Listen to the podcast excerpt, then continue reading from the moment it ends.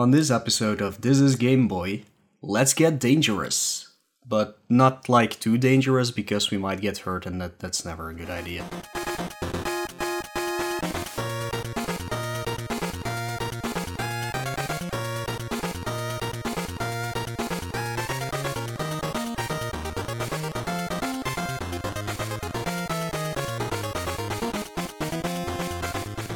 Everyone to episode 13 of Darkwing Duck. I am Belthic Gaming, and with me, as always, I have Mullah. Good after whatever. Morning. It's 9:15 a.m. Yeah, for me it's afternoon, but for whoever's listening, uh, it might be some other time. um. So yeah, before we dive into this game, it's uh, it's our one, I guess, one year anniversary of this is Game Boy. Uh, yeah, I think so because I'm not exactly sure. Uh, this episode will come out in well for us in three weeks, which would mean the day of Tiny Ten Nine, uh, which is uh the the 25th of May. Um, and as far as I could see, our very first episode got released the first week of June. Um, but yeah, we do one of these each month a full episode at least. So, and this is episode 13, so that would mean, technically Yeah. at least, that this would be our one year anniversary. Yeah, imagine we've been doing this for a year. Yeah, crazy. That's two idiots talking on the internet. Mm-hmm. All right. And people listening to it. People listen to it. The things you could do on the internet nowadays. so uh, yeah, what have you been up to? Hmm, well, I haven't been doing much lately um, when it comes to gaming because um, I was gone for a week, basically, so so I didn't really play much. Um, but I did pick up Moonlighter for Switch, which is a mm, shop owning simulator slash rogue dungeon crawling game. Um, it's a pretty interesting premise, but um, like I played through basically half the game because it actually does have a, an ending. It, it it's not like uh, well, you can keep playing it if you want to, but uh, it does have like an actual ending to it. Um, and I made it to like the second boss, which is like the halfway point, I suppose. Uh, I, there's probably like a penultimate boss after the four quote unquote uh, dungeons that there are in this game. Um, I enjoy it for a bit, but it does get very boring for me at least. Um, opening the shop is pretty cool, but you're not really doing much. Like you just find out what the prices are, you put those things in your shop, you have to refill the shelves, sort of speak, and then people come and buy it, and then you can buy better armor to get through the dungeons better and things like that. Um, weirdly enough, um, it actually does get hard for the wrong reasons. Um, I'm very much struggling to gra- to get through the second dungeon in that game, uh, even though I have the best armor I can have up until this point, because you need like um, enemy drops from the third dungeon to get better armor and so forth. Um, so I'm kind of stuck on a wall that I, I just get hurt too much and I can't just make it to the end. And I kind of like put it on the on the back shelf now. I, I don't want to continue it at this point. So um, yeah, so that game is over for me for now. But I might get back to it because it's one of those games like Binding of Isaac or Enter the Gungeon where you just uh, get in the flow of things and then you play it for a while and then you put it back down again. So um, it's not going anywhere. So I didn't. Uh, I didn't uninstall it or anything. It's I just do not want to play it right now. Um, when I got back from my quote unquote vacation, I did uh, do one day of portable pleasure streaming. So that's uh, my Game Boy System challenge, and I did four games. Two of them um, you suggested I play, uh, which is NBA All Stars. Start challenge? Yeah, yeah, man. one and All two. those games are so good. Um, well, they're games for sure. Um, you can you can definitely play them. Um, there's not much to it. It's one-on-one basketball with the NBA All Stars. I only know three people who are in that game. The rest of those people I've never heard of in my life because, like, I'm definitely not interested in basketball or anything. Um, it it's not much of a game. Like you can dribble and you can score, and that's actually pretty much all. I mean, is. that's basketball in a nutshell. yeah, right yeah, there, pretty so- much. So, but it, it's not a bad game or anything, but it, it doesn't offer much. And one and two are literally the same game, but with other graph, well, different graphics. Um, I think it even has the entire same people in them. Maybe one Nope, slightly different. slightly, different. Yeah, okay. Um, I think they do have stats though. Um, like a lot of them are like better at shooting three pointers than than just um, dunking it in in the in the basket. So um, there might be some difference between players, but it's hardly noticeable. Uh, I play tournament mode, which is you basically have to play all the matches yourself, and every time uh, one of the other players loses, he gets thrown out of the bracket, and then you have to play in the next bracket with the other guy. It, it's kind of weird. It, yeah, it, it doesn't really have have any purpose. Um, I think it would be more fun if you played it with more people, but I'm not even sure if there's a two player mode in this game. So, um, yeah, I moved on from that onto Worms for Game Boy. Ugh. Um, I'm not sure why this game exists. Um, Awful. yeah, it's definitely not a good iteration of the Worms series. Uh, definitely not. But the weirdest part about it is that it's actually not a single player game at all. Um, there's like no missions, um, like in, in the original game or anything, because there's no AI. You control everything in that game. So it's more of a game you have to play with two people, um, passing. No, there's an AI. There, for me, there wasn't. I had to control everything. For me, there was like you picked like tournament mode, and it's like there's there's an AI. That is very weird because I chose all game modes and every time I oh. had to do everything. oh, um, Yeah, no, I I played it. The AI cheated like hell. Huh. So maybe I should uh, go back to that game then and check it out Nah, again because fine. yeah, it's not fun at all. Like um, it's just play a match and whoever wins wins. So there's not much more to it. Um, yeah, just play the PC version of that game, even though it hasn't aged that well. At least not the first one. I think the second one still holds up pretty well, or Armageddon even. Like uh, I liked Armageddon a lot. but uh, but yeah, the Game Boy version just stay the hell away from it because Yeah, yeah, I mean it works. I mean it, it has everything a Worms game you keep it in Europe. We don't want it over here. Yeah, no, it's it's yeah, it's a very strange one.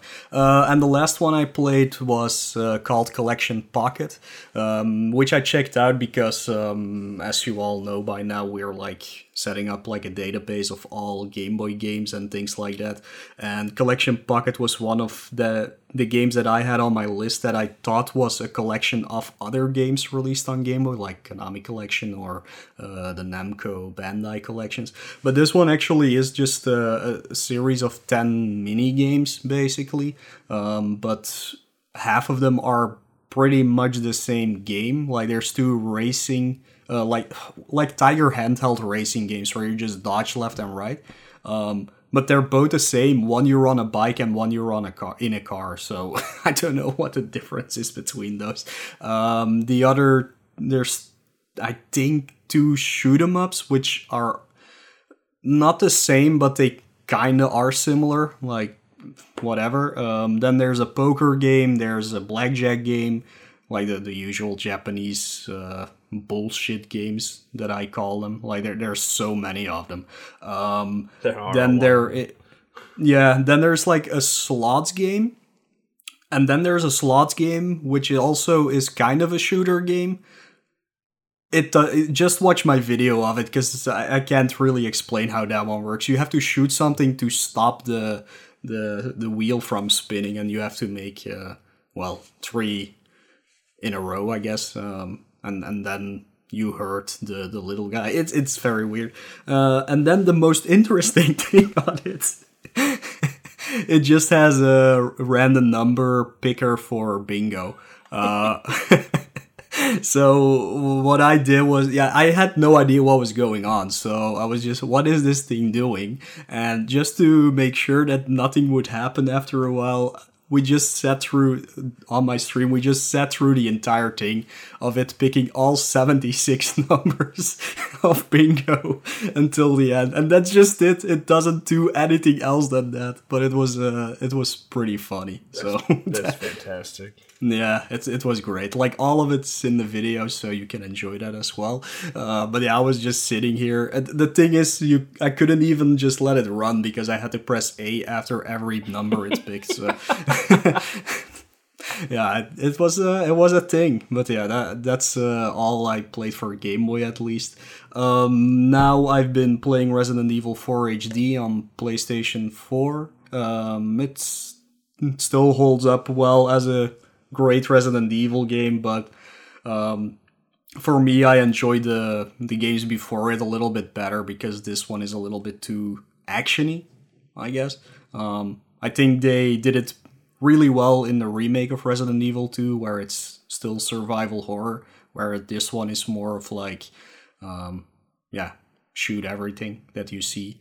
Uh, not as bad as Resident Evil 5, of course, but yeah, it's a great game, but I for me it's definitely not the best Resident Evil game, but it's it's up there for sure. Um, like we're not gonna talk about six or whatever, which which everybody Operation hates, Raccoon City. or that yeah, the first person shooter. Like those are not great games, but they're still enjoyable at some level. But yeah, Resident Evil 4, great game.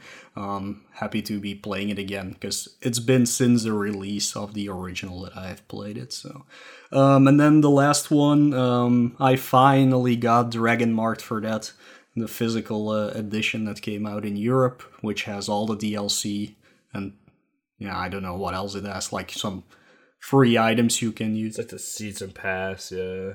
Yeah, so it has everything. It's it's the full edition. Um, so I've been playing that a little bit just to get familiar with how it works, um, because we are gonna play this tonight uh, in co-op mode, and I'm probably gonna be really really bad at it because I'm not good at co-op games or even, uh, yeah, like how would you call this, uh, uh, quote unquote MMORPG It's kind like of. Monster Hunter. It's like a 2D Monster Hunter. Yeah, yeah, something like that. So it's a fun game, but I'm really not good at it, and it's really hard as well. Like they're they're, it's it's not a joke game. Um, you do have to know what you're doing. There are tough parts. Yeah, but yeah, that's uh, pretty much all I've been playing. Uh, besides that, I've been watching TV mostly. I watched a few movies, like the Resident Evil animated movies. Um, I finally finished Californication after all this time. Um, I had two seasons to, to still get through. I saw Spider Man Into the Spider Verse, which is probably the best Spider Man movie ever made.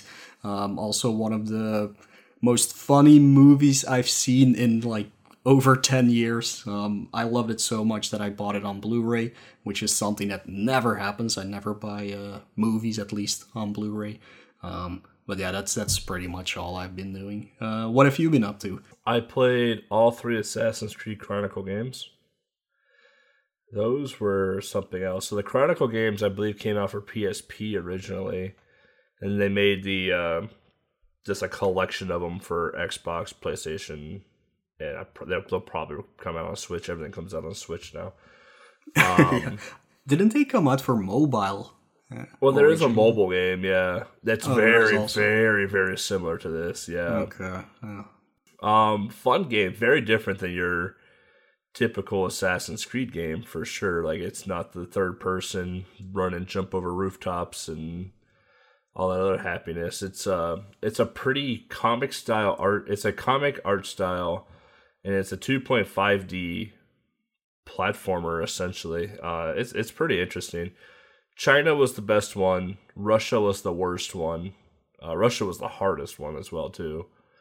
Uh, but they, they weren't bad. You could get the collection for like twenty bucks. I think it's it's well worth playing through. They're they're not bad games. They're only like four or five hours long. Um, besides that, I played. I did some Game Boy Adventure for Game Boy's thirtieth birthday. Um, I played Who Framed Roger Rabbit. That game is a game. I actually, it's not that bad. It's just one of those where the hell do I go games. Mm-hmm. Um, but it's it's not bad. I'd rather play that than the NES version for sure. Definitely. um, I did NBA All Star Challenge one and two. the fun part about NBA All Star Challenge 2 is that on the cover it says, with more, with better graphics. And then the only graphics that change between the two is the backboard.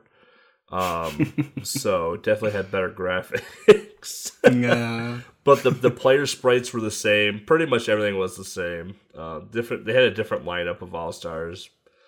Uh, yeah, they had stats, but it really did not matter at all. So, um, what else did I play?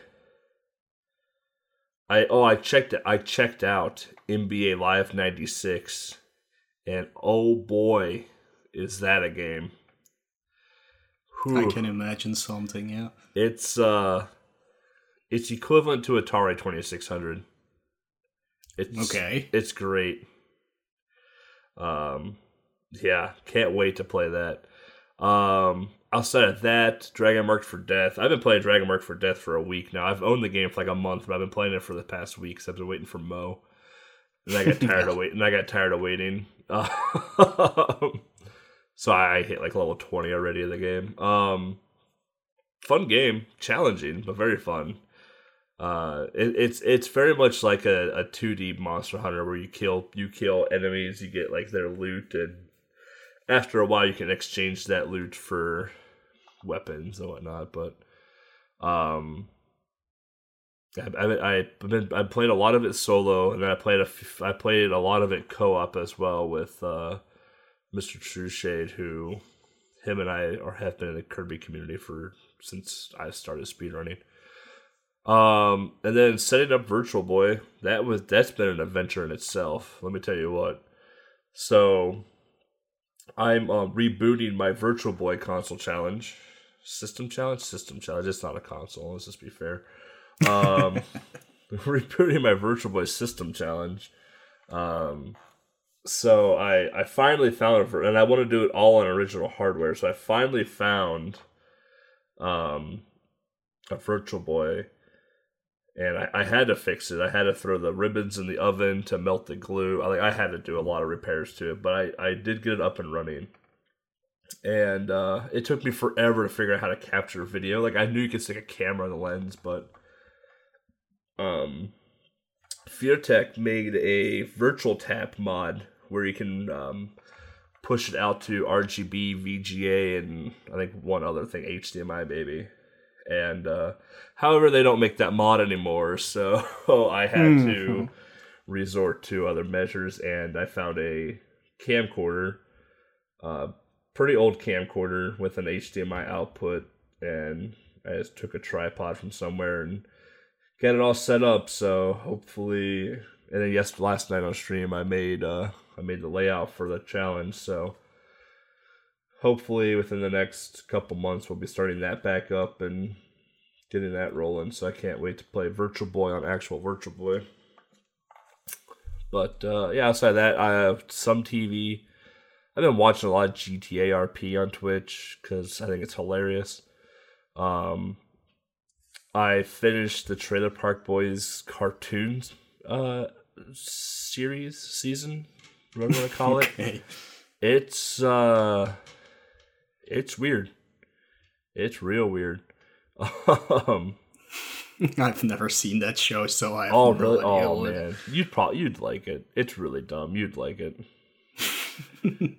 um, yeah. Outside of that, that's about all I've been doing. Trying to help out with some of the database stuff whenever they need my help with it, basically. But it seems like Lex and Mo have it on lockdown pretty much at this point. So I'm just waiting to start the programming bits of that. Yeah, I think uh, our part is mostly done at this point Yeah. uh, for that database. Um, all that's left is scanning my cards and, and taking pictures of the boards, which is gonna take quite a while still because I'm still only have done like 30 of them out of 350. So um, yeah, that's that's gonna take a while. But yeah, it, basically, Lex has uh, found all the information she can up to this point and is now uh, ingesting it into the database, I guess it's called, um, and setting up like a form submission website thingy so that other people can like help out with uh, the information that's missing. Uh, so yeah, the next step is is gonna be like actually making the new GB Runners website, I guess. So um, I'm I'm like not doing that much anymore at this point either. So I always ask, can I help with something? But there's not that much I can like uh, really do. So. Oh, so yeah, uh, Mo, this was your your choice. What is this episode about today? Yeah, this uh this episode is about one of uh, probably the best Game Boy games there is. Um, definitely one of the best Capcom Game Boy games there is. Um, called Darkwing Duck. Oh, so not Little Mermaid. So definitely not Little Mermaid. oh man, Darkwing Duck. Wow. I, I never, I honestly would have never thought we would do Darkwing Duck at least this early in the podcast. no, maybe yeah, I didn't know what to pick else. Uh, like, yeah, I thought it was a good time. Maybe also with the anniversary that we do a quote unquote more popular game for Game Boy for once. So um, yeah, and then this is one we actually can talk a lot about a speed run of, uh, which is something you True. almost never hear because I actually know my stuff. So yeah, get hyped for that right after this short break.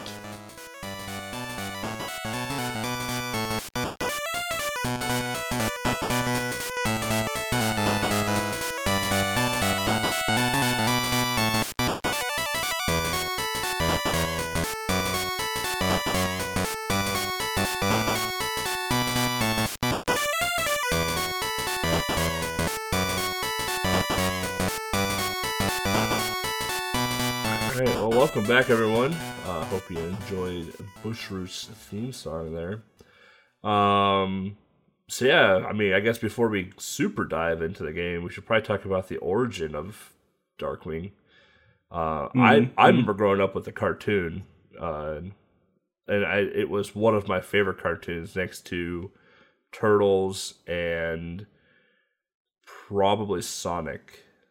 Um, yeah, I absolutely loved it. Uh, I remember waking up for Saturday Saturday morning or Sunday morning. I can't remember that part of it, but waking up for weekend morning cartoons and uh, popping on at Disney. You had Ducktales, you had Darkwing Duck, you had Chip 'n Dale, you had all those great ones. But Darkwing Duck just had like a a form of just like violence to it, which you don't you really don't get on Disney nowadays. so let's just be mm-hmm, fair. Mm-hmm. So um, I know uh, obviously this game was in America. Uh, I'm I'm assuming the popularity of this game carried over to Europe as well, or the cartoon rather.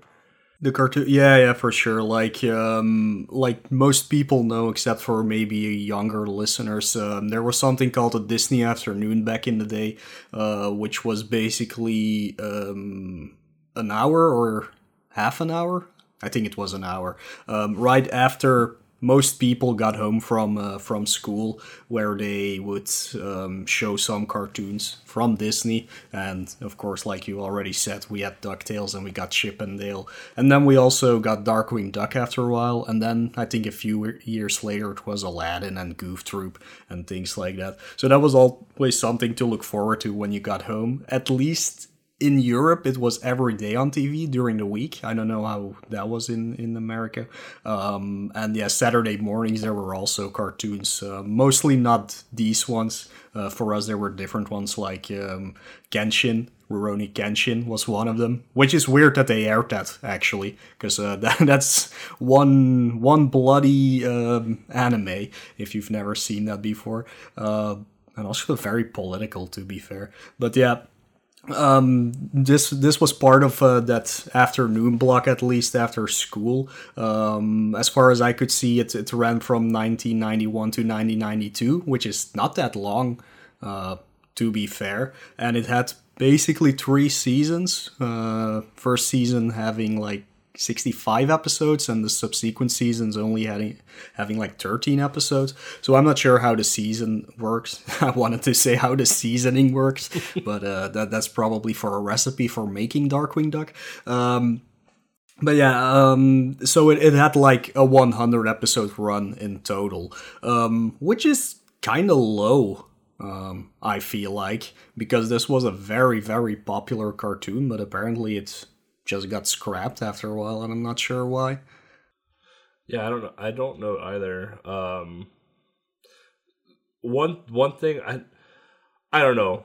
Some people think that Dark Darkwing's a spinoff too of what Ducktales, like the old Ducktales show from the '80s, and I I don't think it's a spinoff at all because I don't remember I don't remember a young duck in Ducktales outside of the three nep the the two nephews and the niece and Scrooge. Like I don't I don't recall much of anything DuckTales relating to Darkwing Duck at all, aside from the, them being ducks. yeah, no, it's uh, most people get confused by that because a lot of the characters that are actually in DuckTales also make an appearance appearance in Darkwing Duck. Like Launchpad is basically also the pilot of uh, of Darkwing Duck. Um, Magica is in it as well as one of the uh, villains. Uh, sometimes um, Scrooge even makes an appearance here and there, and also the nephews make an appearance here and there. But um, they're not really tied together in any um, shape.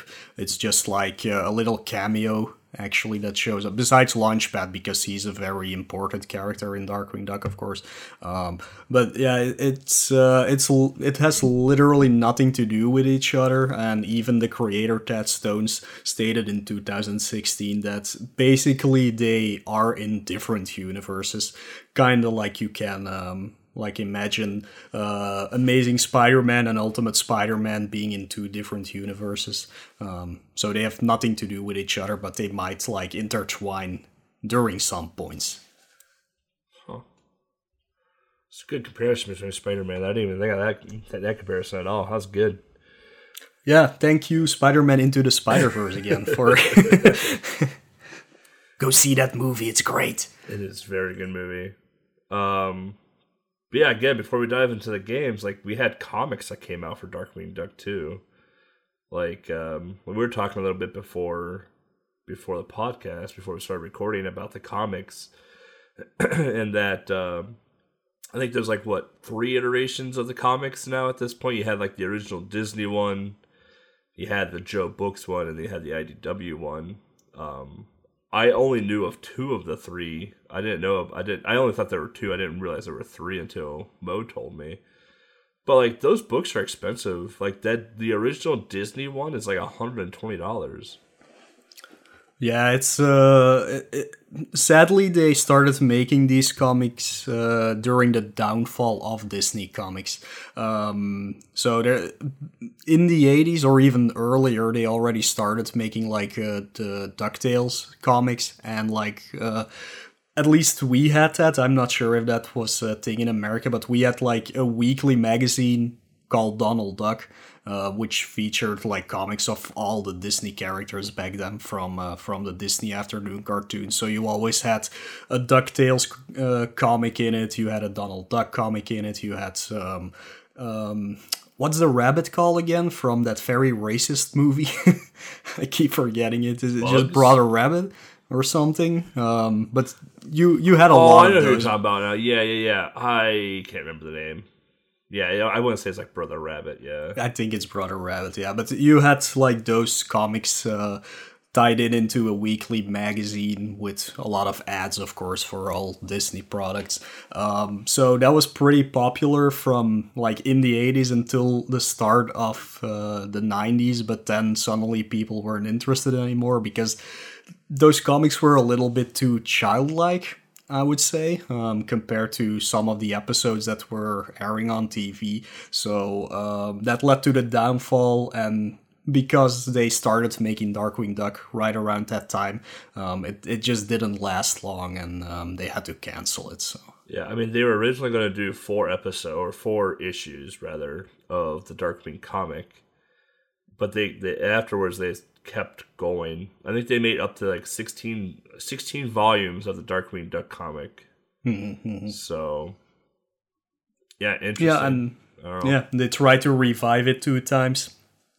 after that, but only a few uh, issues appeared, even though they were pretty well drawn and, and like very dark comics. Uh, definitely for a Disney yeah IP I would say I guess um, they were pretty dark. Uh, I also remember, and I'm not sure what it was called, um, but it was also when I was like 12 years old or 10 years old or something. They made a new Donald Duck uh, comic book uh, set in the future. Um, him still living in the the, the Duck Tower. I don't know what Scrooge's tower is called, uh, but was set in the future, and he was a superhero. Um, and those are also pretty dark comics, actually. So a lot of deaths and things like that. So they they try to go a little bit darker, but again, yeah, people did not like that for their characters. So um, those things also got canceled pretty fast. Yeah, I don't recall having like a Donald Duck magazine, like a, something like that in America. I do recall having magazines having comics in them, uh, like mm-hmm. like Nintendo Power having like the the Zelda comic and stuff like that in it. Like I, I do know we had magazines that did that, um, but I don't I can't recall a magazine that was just comics like that at all. Yeah, maybe it was just a European thing. It it might only have come out in. Uh in uh, the Netherlands and Belgium and Luxembourg, for all I know, because yeah, they they were pretty yeah. Yeah, I, I remember. I guess I remember there being racks. Like you had you had like the ma- you had like the normal magazine rack on the wall, and at the very very bottom on the floor basically was all of your gaming magazines because in the 90s like no it, no one gamed really right? Like you you played you played Nintendo casually you played Super Nintendo casually you played Game Boy casually. Like it wasn't there was no esports back then mm-hmm. right? So and people deemed video games a waste of time waste of space waste of money whatever. Um so it was always at the very bottom but I I could always re- I always remembered excuse me that there is there was like at least three comic book spinning racks next to the magazine racks. So like you would always have, you know, the latest, you would always have the most recent comic and then last volume's comic in this rack as well too. And I definitely remember seeing a couple of Disney comics in there, probably DuckTales if I remember correctly. Um, and I, I know I've read a Darkwing Duck comic way back in the day too. But yeah, I mean, I remember all of that. I mean, that's basically not non-existent now. But I do remember how the magazines were were portrayed. You had the adult ones at the top and the worthless ones at the bottom. hmm But yeah, huh? I wish we had a magazine that was nothing but comics. we have a we have quite a few of those actually. Um, they're always to um, print like one or two pages from an upcoming comic. Like the the market in Belgium at least has been a lot different than it has been in America. Um, like I'm just gonna go with with any superhero comic right here.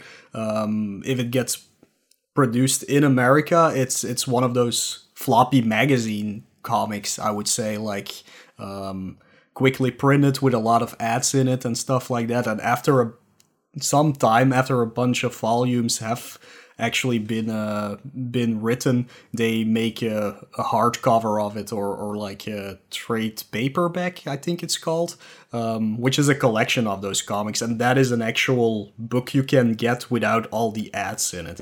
Um, for Belgium, it's completely the different way actually. Um, we just make hardcover copies of a story which which has all of it in it. Um, and sometimes there are indeed some of those magazines that come out weekly that print or one or two pages in it just to promote the actual release of the comic. So it's it's kind of different. Um, also um, a lot of american comics have like separate how would you call it like iterations of it? Like i'm gonna go back to spider-man because that's the one i know the most of. You had amazing spider-man you had spectacular had spider-man so many series yeah. you have like one shots you have uh, all those things. Um, I would say five years ago that did not exist in Belgium at all. You just had your line of comics, which is just always the comic of that person or, or that character, and that's it. But uh, since like five years ago, they have been doing like um, guest guest artists that make one shots and things like that. So that's becoming a lot more popular here as well. Um, but that's something that didn't exist a few years back. So it's a, it's a completely different market, but it's changing a lot now. Our comics here are very weird because like I I've I've been reading comics since I was five years old. Um, and like so I so like I have some comics from 80s or late 80s, late 80s early 90s and I, I found a couple recently. I found like a couple green. I found a couple Green Lantern ones, and uh, I read through them. and I was like, oh yeah, this is cool. And then yeah, yeah, like halfway through the comic, you'd have like one full page of like, either cigarettes because that's how it was back in the day, um, mm-hmm. or you know, candy, a toy, you know, something along the lines, right? Um, and then it'd just be the rest of the comic. And then recently, I started I started uh, collecting the Thanos series, the the new one that came out with uh, this past month, and there's there's ads, but the ads are like on the ends now, so like either like right at the beginning or right at the end. Um, and after a while, like you said, we'll print like a volume, like a volume one, like if it's a big series, like The Walking Dead, for example um, the Walking Dead uh, graphic novels. If you know, we'll have volume one, which is like one through ten, basically, and it's a hardcover. and Then you have like the super deluxe edition or whatever it is. It's like volumes like one through fifty or whatever, and the book is so big, it's like a tome.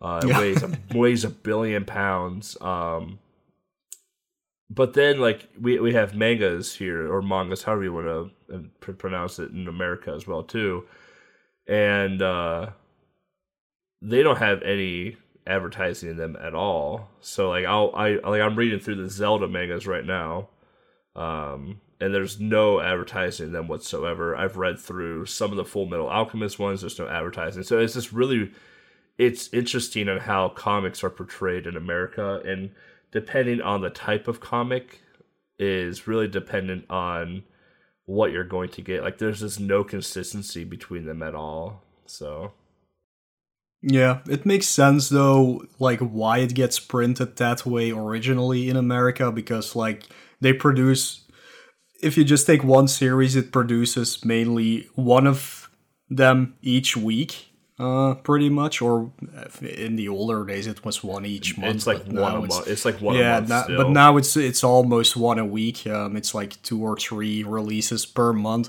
So you need advertisers, of course, to yeah, yeah. pay everybody to make that work. So that's normal, and then you just combine them into one book afterwards. So um, here it is kind of the same for some magazines. Like there's still the the Spirou magazine is still going on. Um, I, that might actually be the only one that's still going on. but yeah, that those uh, portrayed some pages of like the, the French comics of Belgium um, before they get released. So it works in the same matter. Um, but um, the, the main line that everybody buys are just the comics that come out uh, eventually and they get released like once every three months, if even. So, uh, oh, for wow. Spirou, for example, is my favorite uh, comic book series. Um, like it existed since the the 80s, even longer before that. Um, but there only has been um, 55 volumes of it. So. Um, they did take a hiatus for over 10 years though but uh, but yeah it, it gets released like maybe three times a year that there's a new one. So, huh? Yeah, uh, but we have so many series going on at once. I think right now there's two Spider-Man series happening right now. I think there's three Batman series happening right now. It, it's really hard to keep up with, but like finding comic books in stores now it's it's actually really hard because everything's going digital. Mm-hmm. Um, like when I bought Spider Man for PS4, it's like, hey, here's a free month of Mar- Marvel comic books online. Ooh. It's like, it's like, ah, uh, I'm like, cool, but ah, I'd rather just hold a comic book though. so, yeah, it's it's uh, comic books are now starting to get hit with the digital age, and it's it's almost sad to see it go because I I like holding. It's there's just something to holding a comic book and like laying down on the couch or laying in bed and reading it. Like it's just something nostalgia to it for me, I guess. But yeah, for me it's the same. Like I do remember when I still had a subscription to Amazing Spider-Man, which is already seven years ago, probably. Old, yeah. um, That's when you got the actual um, comic. Every one of them came with a code to get the free download for the digital version, though. I don't know if they still do that, but that's that's at least pretty cool. yeah, yeah, they do. Uh, even strategy guys do that now. Like I'm I'm a I'm a big big collector of strategy guides. Fun fact that no one ever knows about. I have like every Zelda strategy guide known to man, and uh, the newer ones that you get from Prima, they give you a code to you to download or to see to, to have the digital edition. Basically, it's like a giant PDF. Mm-hmm. So it's it's way of the future. Yay! Yay. oh yeah, we're talking about video games too, aren't we?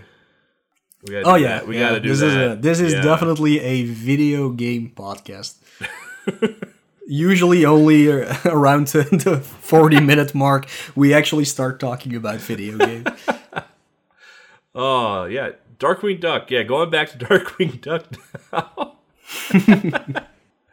um, came out in 1993 by Capcom.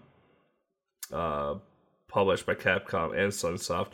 Fun fact about that is that I don't know if this is true for NES, but for Game Boy, you could have two different labels for Darkwing Duck. One that says Capcom and one that says Sunsoft.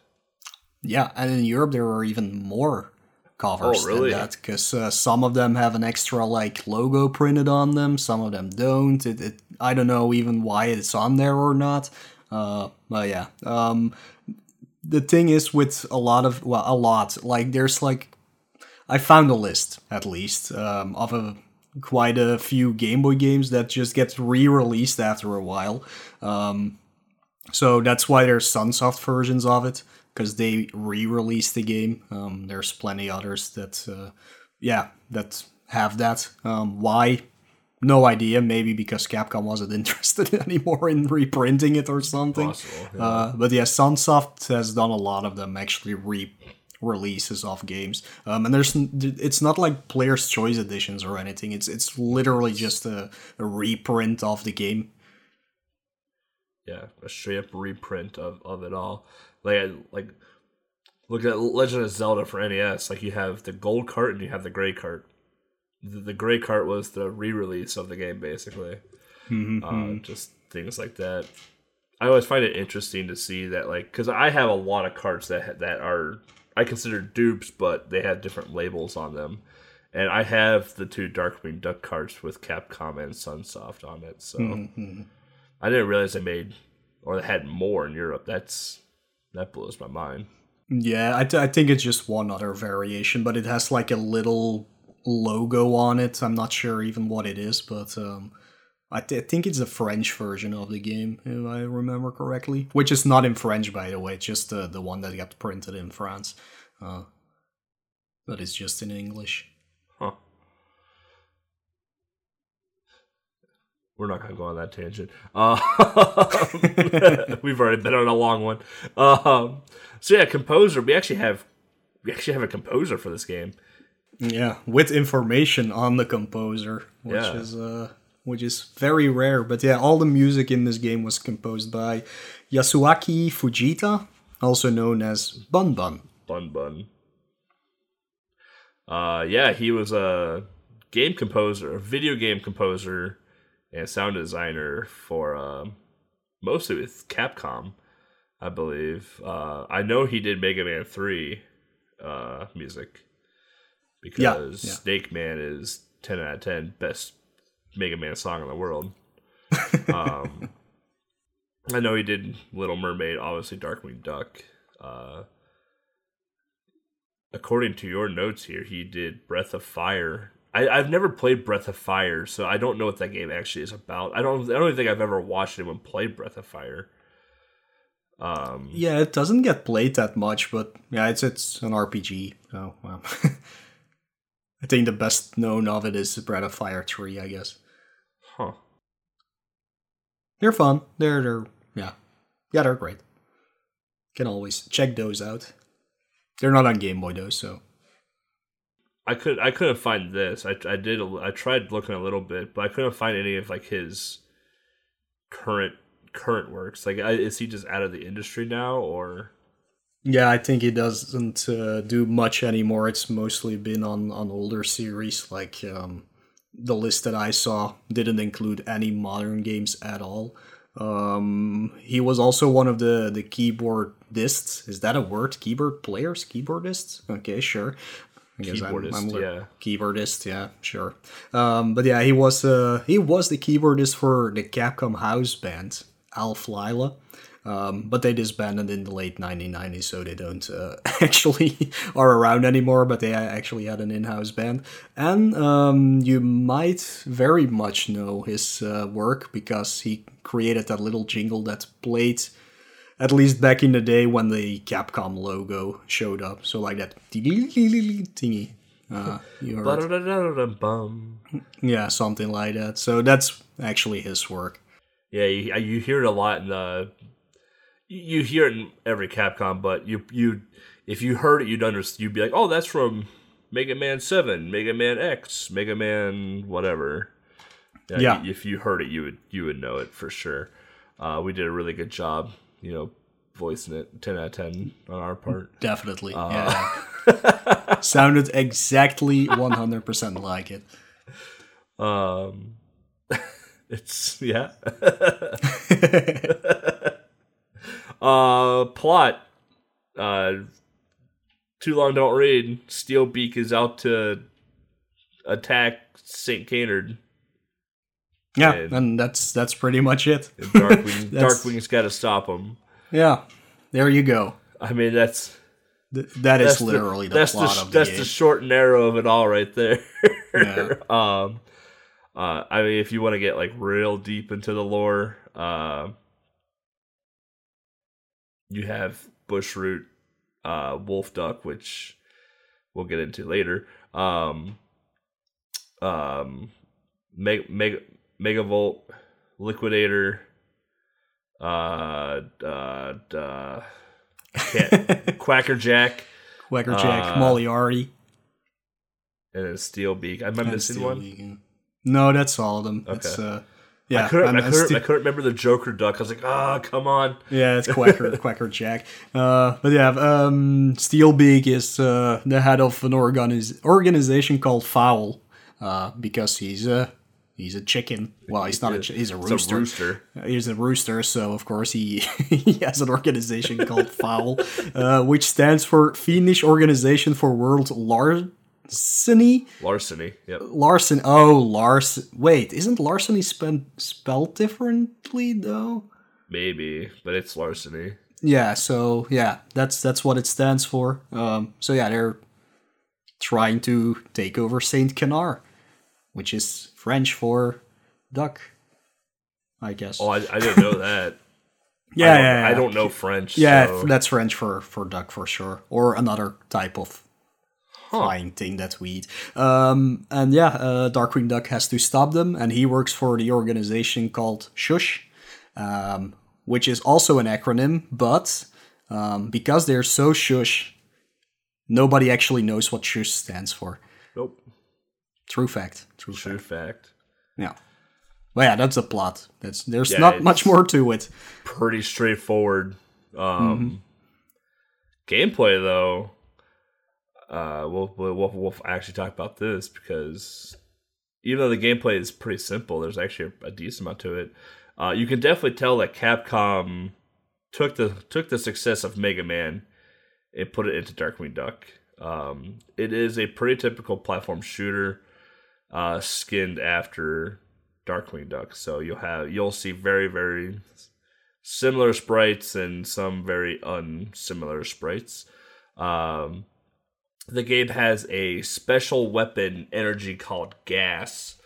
Um, so if you can think back to Mega Man, even uh, you have weapon energy for your specialty weapons, right? Your Seeking Snake, your Gemini laser, your whatever. Um, same concept with the gas. Uh, it caps up to 99. And there are a few special weapons throughout the game. You have the arrow, which I believe does the most damage in the game.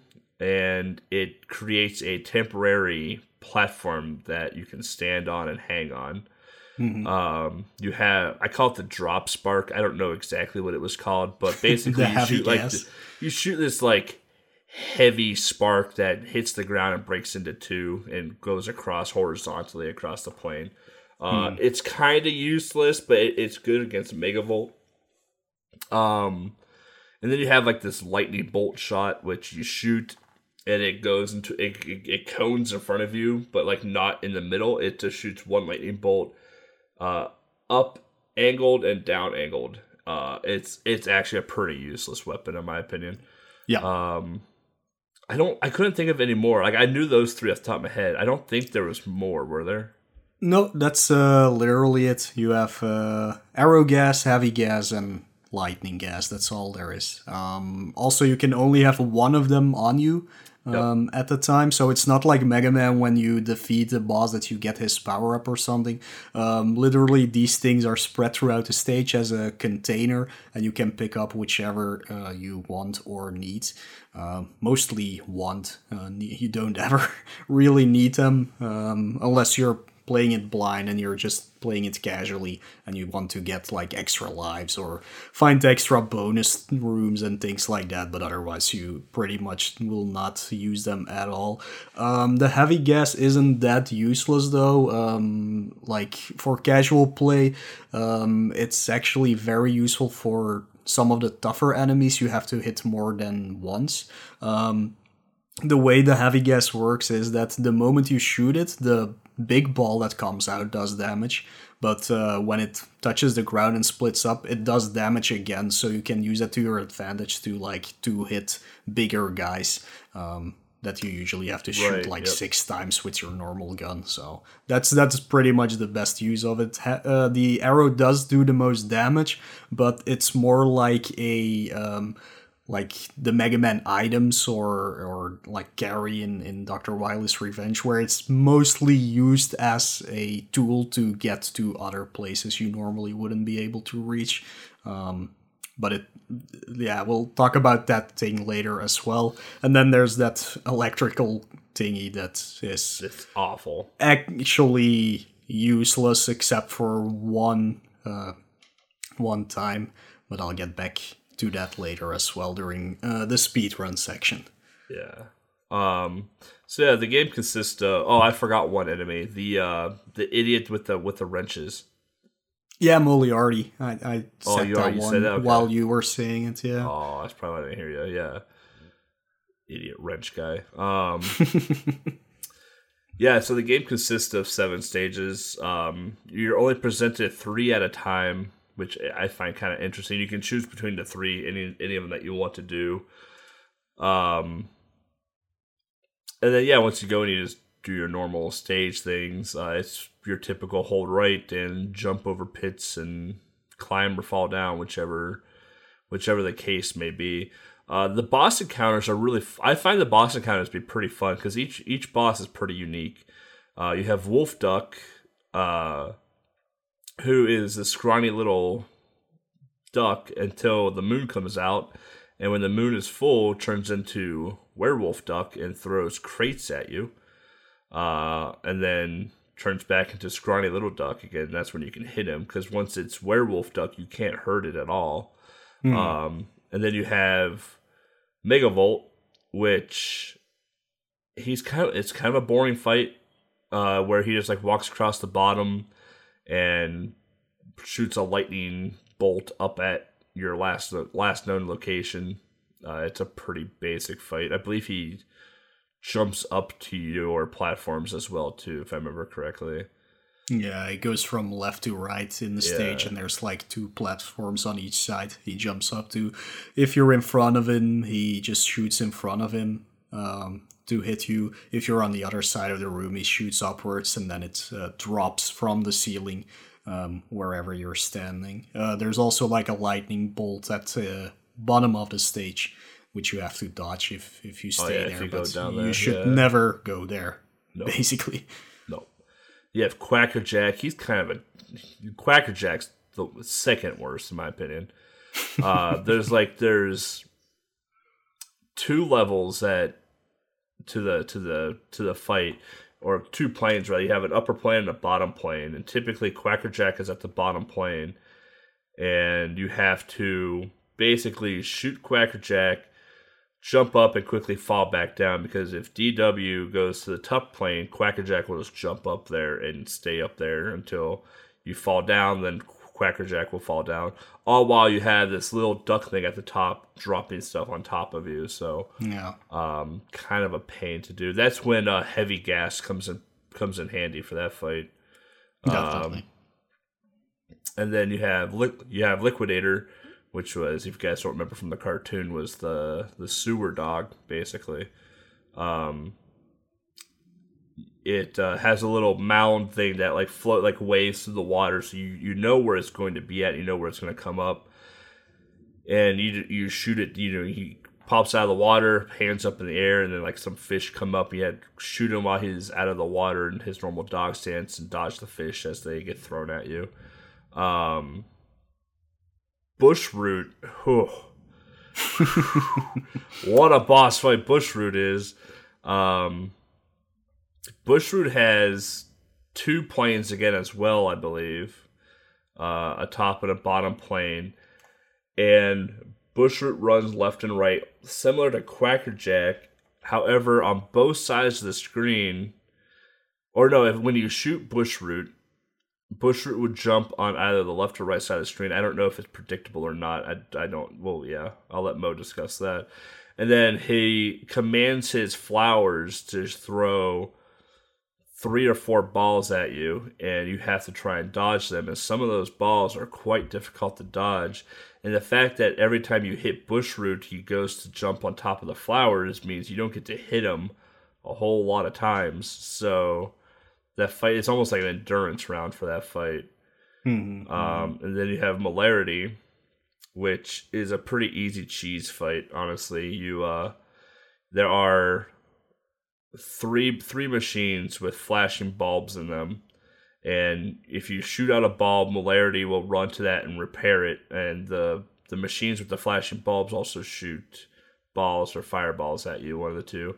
Uh, and Moliarty will throw wrenches at you as well. But Moliarty is um, vulnerable, more vulnerable uh, when you break a machine. So you can actually cheese that fight pretty hard.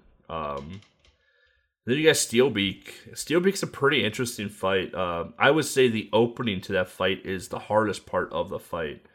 Um, because you need to shoot down this door uh, in front of Steelbeak to basically activate his trap card. Uh, all while trying to, all while you have to shoot down or dodge uh, two flying enemies coming at you from the top of the screen, and you're already at the top of the screen trying to shoot this door down, so you don't have a lot of time to react. You, you do some fancy jumping between some hanging hanging objects, um, and then once Steelbeak is down, uh, he will either run across, and if you get on the floor, he'll pick you know he'll pick up a a steel plate and throw it at you, and then but if you try to shoot him with a steel plate, your bullets will bounce off. So you have to shoot him when he doesn't have the steel plate in his hand. Uh, then yeah, that I mean that's all the bosses right there. I, I think all the bosses are actually a pretty unique, unique uh, thing in, in in this game. I, I like all of them. Yeah, there are. You can see that that they definitely look to Mega Man how that game worked and uh, went with with that actually with that same kind of a feel to it. Um, I'm not sure. Um, wait, this was '93, so Mega Man Five had already come out, I believe. Um, Yeah, because so yeah, yeah, the, the a lot of the Mega Man bosses um, are basically nothing if you have their weakness, so you never actually see how they how their pattern works. Um, but yeah, they're they are also always very interesting boss designs. But yeah, for this game, as there are no real weaknesses per se, um, you get to see everything that they actually programmed them to do. So it's uh, pretty cool to see how they react to everything you actually throw at them.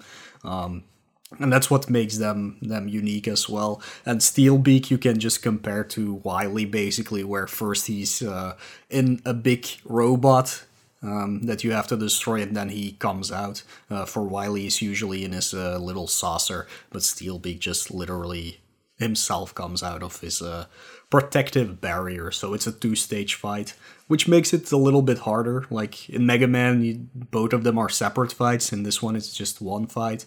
Uh, luckily, there is a uh, full heal after you destroyed the protective barrier that you can pick up to heal yourself. So, Yeah. Yeah. I mean, yeah, um, That's probably one thing to touch on too. Like you have four hit points basically, so if you Yeah. get hit four times, you're dead. Um, there are continues, but I want to say the continues are limited. Um, nah, it's it's unlimited. It's Oh, is just it? like any, Okay. yeah, it's just like any Mega Man game. You can just play it as long as you want. Um, and the one ups are adorable Darkwing Duck dolls that drop off enemies or just randomly in the stages, and you can get one ups via points as well too when you collect the gold and jewels and stuff like that that drop off enemies. So Yeah, there's. I think each ten thousand points you get, you get an extra life as well. something like that, yeah. Yeah, this is um not the easiest game blind, I would say. Um, like it, No, it's, tough. It's easier than Mega Man for sure, um, but there are some very tough stages and, and very tough boss fights if you do not know what you're doing. So it could take you a while to get through it, but once you know the game, it's actually really easy to uh, to play through it pretty fast. Like definitely in less than half an hour. Yeah. Yeah, I think uh, Blind Darkwing Duck took me 20 minutes. The NES version takes me about a half hour. So, Mhm. Yeah, it's definitely not a long game if you know it. Like if you haven't played it before, it might take Yeah. you from like an hour and a half to two hours just to get familiar with it. Um, but it's, it shouldn't be more than that. yeah. Um, something I do appreciate about the box art, I looked at the European box art too, and it looked pretty much the same. Uh, Something I can appreciate about the box art is that they kept it true to the Darkwing Duck cartoon. Yeah, it's pretty much a, a screenshot from the cartoon, you would say. Um, yeah, there's nothing more to it. It's just Darkwing Duck on his bike together with Launchpad in it, and they're crossing the. I don't know what the bridge is called, but that's actually where his uh, base is. Like, if, if you ever watch the cartoon, he drives up one of the. What are those called? Thingies that hold up the, the parts of the bridge, uh, those All like the railings. cables and stuff. Yeah. Yeah. so he rides uh, his bike up one of those and then he drops down at the top of one of the towers, and, and that's where his base is. So, um, yeah, they're shooting away from that with a very, very nice uh, full moon in the background. So, with a starry night. It, it, it just really looks like it's a cartoon, which is great. Yeah, I'm really really happy they, they stuck to that because like there are some some of them that they just Lion King for example like the Lion King cover art is just dumb. Um, yeah, it doesn't even have anything to do with the Lion King on it. So um, Yeah, yeah. Well, that's a difference, of course, between um, most of the Disney games on NES were all made by Capcom. Um, only a few of them were actually made on Game Boy by Capcom. Like if you go into the era of Lion King and Pocahontas and things like that, those were all made by Virgin. Which is uh, not a great company at all. So I'm not sure why they cut ties with Capcom. Uh, but we could have had like five more years of amazing Disney Capcom games. But yeah, that uh, that stopped pretty much after Darkwing Duck, I would say. yeah, I would say Darkwing Duck was probably the last one for Game Boy in a way. Yeah. Huh. You know who doesn't appear in the game though? I mean, there's a lot of people I guess that don't appear in the game. Yeah, But uh, uh, Negaduck doesn't appear in the game. Yeah, yeah. Negaduck is one of the most important adversaries that uh, that Darkwing Duck has, I would say. Uh, there are a lot more, like um, besides the ones that show up in in the game. Um, but but Negaduck is one of his most fought adversaries, and it's basically him, but uh, the bat him. he rele- he releases the enemies from the jail. Like, gotta stop him before you can stop anyone. Does he? Yeah, in the comics he does. Yeah, Oh, in the comics he does. Yeah. yeah. I don't know about the cartoon. It's been a long time since I watched the cartoon. But in the Yeah, I comics, mean, I had no idea in the either. comics, he releases all of the enemies from from prison. Oh, yeah, There we go. Yeah, if for people who actually do not know Darkwing Duck, it's pretty much Batman but more comical. yeah, like the the rest is pretty much completely the same as Batman. So and then Wolf Duck is not in the cartoon. Nope, or in any other sort of media, so not in a comics either. Right. Yeah, But he's he is in the video game. yeah, yeah. It was made specifically for this game. Oh, that's pretty cool. That they actually made an original character, which actually stands out quite a bit because it, it's a pretty cool design of a. It's a fun an fight. Yeah, and it's weird that they didn't use him in in the later comics actually, because would have been an interesting character to go with. And then uh Yeah, the the other re- they have the remake and whatnot. yeah You put in um. Yeah, well, I'll I'll I'll go over the other. What the hell is happening with my mouse here? Right. Um, I'll go over uh, the other trivia. Like um, in the video game itself, um, it's stated that all the villains are working for Foul, but actually, uh, Megavolt, Bushroot, Liquidator, Quackerjack, and Moliarty are never actually agents of Foul uh, in the TV series or in the comics. So it it's kind of weird that they made the story like that, but I guess it just would fit because Steelbeak is uh, like the biggest bad guy in the entire Darkwing Duck universe, so they all just made him made the other ones work for him. But actually, he uses a completely different set of uh, of villains, but they are not portrayed in the game at all. So uh, that's an interesting little trivia thingy. Um, but yeah, in 2018, um, they were actually remake. Well, they tried remaking the game. Um, they the people of Headcannon were trying to do that, and for people who do not know who Headcannon is, that's the people who helped make Sonic Mania. So um, yeah, it's pretty big. Um, and they actually made a demo which is free to download. Um, they actually put it on the internet like a few months ago. Um, so you can download it for free. Uh, they gave it to Capcom, but uh, Capcom just rejected it completely. So that's sad because we could have seen a new Darkwing Duck game after all this time. Do you think Capcom may reconsider semi soon with them re-releasing a bunch of really old games? Like they just came out with Resident Evil 2 remake, right? And they Yeah. had Resident Evil 1 remake a few years back. Like Um, I'm yeah, I'm not sure. Like they did release the Disney Afternoon collection, right. Yeah. um, which was great, um, which had Darkwing Duck on it, right? Uh, the NES version, I think so. Yeah, so maybe, but like, yeah, Capcom has been a weird company. They're actually starting to to do what they have to do back again um, after quite a while. So maybe they would reconsider it if there's enough. Um, enough for tweets it, or right. something for it. Uh, but that would be cool because I haven't played the demo yet, but I watched it and it looks uh, pretty cool. Except maybe for the grappling hook, which is more of a Bionic Commando thing than than a, a Darkwing Duck. Well, he has the grappling hook I know, actually. in- but I don't like but- a Commando. yeah, so I don't know if they should use that per se. Um, but yeah, otherwise, um, it could be cool to to get a revived game. Uh, for I wonder if. Capcom rejected it just because of licensing. That is a possibility, of course, because I think they, they really need to have the approval of Disney as well, because it's still their IP, of course. And like if did like Darkwing Duck hasn't been around for twenty some years, you know, Yeah. so it's like is Yeah. Disney going to like approve a license that it's been dormant for twenty some years? It's yeah, it's uh Yeah, besides the comic books, it has been. Wait, I can't count. It has been 25 years, basically. yeah, That's crazy. we're old.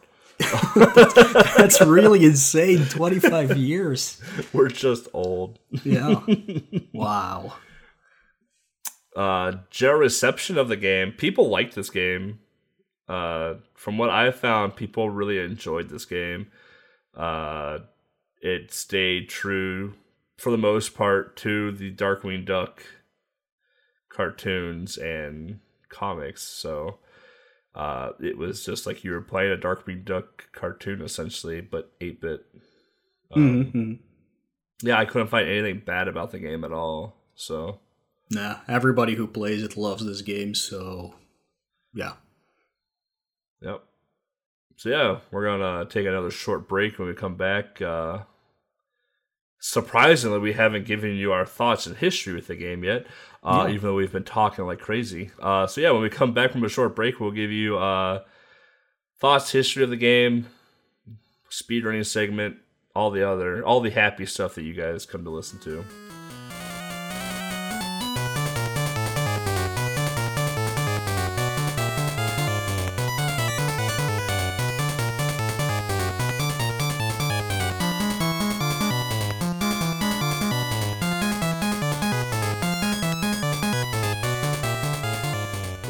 Everybody. Uh, yeah, so thoughts and history.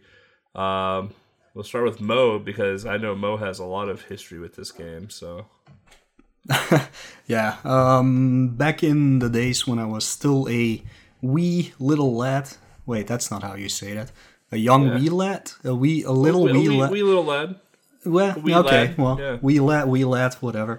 Um, I actually rented this game uh, in the in the video store, um, so I played it quite a few times because of that. I never actually owned a copy of it, but I did love this game because yeah, it's just a great game. I grew up with Mega Man games, so this was right up my alley. It was a little bit easier than the Mega Man game, so I could get through it uh, faster during like a weekend of renting this out.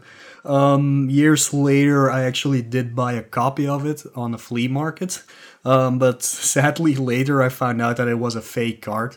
Um, the the cover was a little bit too blurry to be a real card, so I opened it up and I saw, yeah, this is definitely not the original game. So uh, that was sad. But I just uh, ordered me an actual copy of it afterwards. Um, pricing wise, it's like a ten dollar game, maybe fifteen at this point. So it's not that expensive. It's easy to find because uh, there have been so many releases of it. So um, but yeah, um, played it a bunch when I was a kid, and then when I started streaming and I started doing Game Boy games again, I replayed it and I loved it so much that I was like, hmm, maybe I should start speedrunning this game. Uh, back in the days that I actually still still uh, speedrun games on Game Boy, because I already did Mega Man, I did Felix the Cat on Game Boy, and then I picked this up and I absolutely fell in love with the speedrun of this game, um, which I will be talking about during the speedrun section, of course, so I'm not gonna dive into that one. But yeah, I've played this game for many, many, many hours so far. Um, that's that's a little bit my history with the game. So yeah, I my history. I owned the NES game. I still own the NES game from my childhood. Um, so that was my exposure to Darkwing Duck game. Um, obviously, watched the cartoon growing up. Um, I knew a Game Boy version existed because I had a couple friends with the Game Boy Darkwing Duck, and I I had I did play it as a kid. Uh, very very very briefly though. Like it was just one of those like oh we had uh, the twenty minute recess or whatever. You know they tossed me their Game Boy, played it for a couple minutes, and handed it back basically. Um, I wouldn't really get to like really play it until Tiny Tin number two, uh, back in 2016, 2015, whatever year that was. Hmm. Um, and then again, I played it for Game Boy Adventure. Um, I, I've actually played it seldomly here and there too between then because it's it is a fun game and it's short. Like it's just a quick, short game to play too, even casually. Uh, I have thought about speed running the NES version, not the Game Boy version. Um, that's because I, I personally prefer the NES version because I like the colors. Um, but, okay. But but both are really good games. Don't get me wrong; they're both very good games. I personally, for Darkwing Duck, I want to see the purple colors. So, um, that's just a me thing. Uh, outside of that, though, uh, love the cartoon, love the comics. It was just destiny that I would probably love the video game, even though that is not true for a lot of things when it comes to old retro games. um, but uh, just doing a quick peek on eBay right now, the Game Boy, the Game Boy game is weird. Um, the American Darkwing Duck cart is about thirty to fifty dollars. Oh wow! The European Darkwing Duck cart is about ten to fifteen. Um, that is strange. And they're most and it's mostly the French code, so there must be a lot of French copies of Darkwing Duck out there. Mm-hmm, mm-hmm. Um, the NES is uh, outstanding. Like the NES copy is like fifty bucks without the book and box. Like with the box, it's like over a hundred dollars. It's in- insane how expensive the NES version is right now. So, um, definitely a game you want to probably keep on your watch list, but uh, maybe not pull the trigger quite yet on. So, mm-hmm. um, unless you want the the European copy of Darkwing Duck, where there's no reason not to. Honestly, it's probably all in English anyway. So. It is in English, yeah. I do yeah. own the European copy of it, but I bought it for like five bucks. So, but that was years ago, of course. Um. So. I'm laughing. I'm on eBay right now, and they have Darkwing Duck Famicom games that are just clearly bootlegs, and they look so funny. um, so yeah, I mean that's my thoughts on history of the game. I have a lot more history with the NES version than I did the Game Boy version. Um, I I love both almost equally. I just like the NES version a bit more because I like to see the colors in Darkwing in, in the Darkwing Duck game. Uh, Mega Man and stuff like that, I give. I don't care about at all. Like just give me the the green, and I'm I'm good to go. But for some reason with Darkwing Duck, like I like to see the colors. I, I don't know. I don't know why. Um, yeah. As for the speedrunning section, this is all you, Mo. This is all yeah. Wow. You. This is probably gonna be the most detailed speedrunning section we've ever done. Uh, but yeah, mostly because I pretty much was the world record holder for this game for almost two years, I would say. Um, so I put a lot, a lot of time into this game. Uh, but anyways, when I wanted to pick it up for speed running, there was only one run of it, and um, surprisingly, it was actually done by Bangera on ESA, as far as I remember.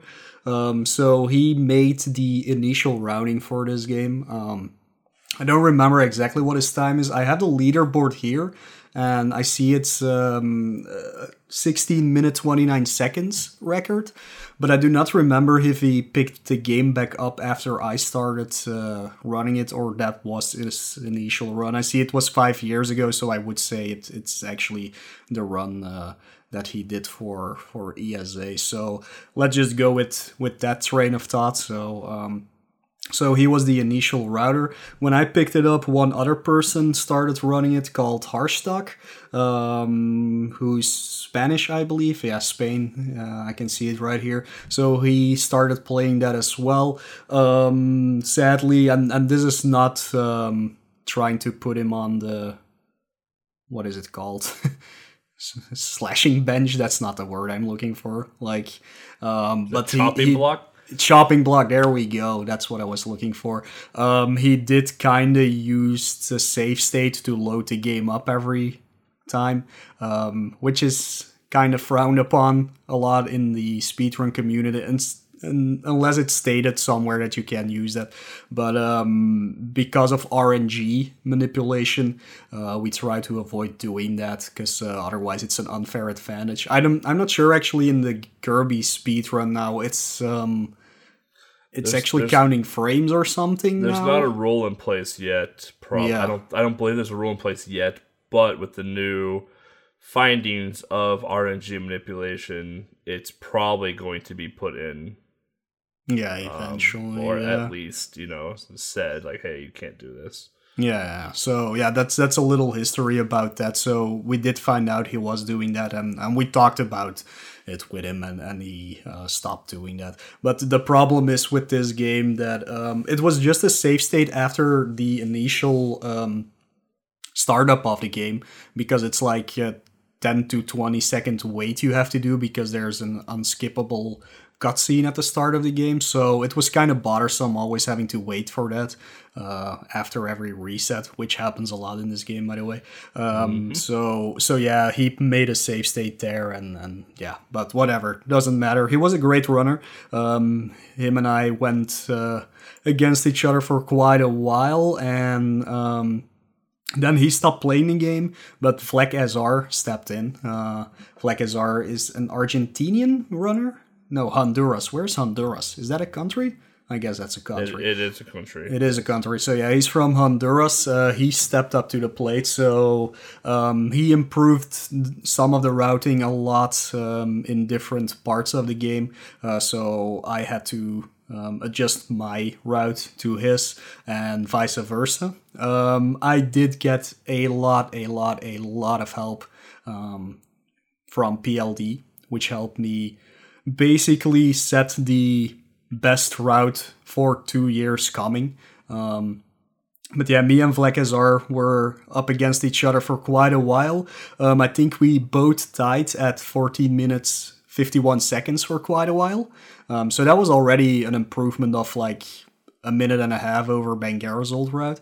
Um, but then um, both of our sum of bests were uh, 14 minutes 40 seconds, and I managed to get a 14 minutes 45 seconds, and then Vlakazar gave up and moved on to other projects like Wario Land series and uh, and the Zelda series. But yeah, that was it for quite a while. Like nobody played it anymore. Um, like I didn't have to push myself to get a better time or anything, so uh, the world record just stood there for quite a while until uh, I, I guess it's pronounced Zimond, um, the Swedish runner. We all say Zymond, of course, because uh, everybody just makes English words out of everything. Uh, but yeah, he's a Swedish speedrunner. Uh, he's the world record holder for Darkwing Duck on NES, even back then. Um, I know him and Andy Swee are constantly bopping heads for the world record in Darkwing Duck NES.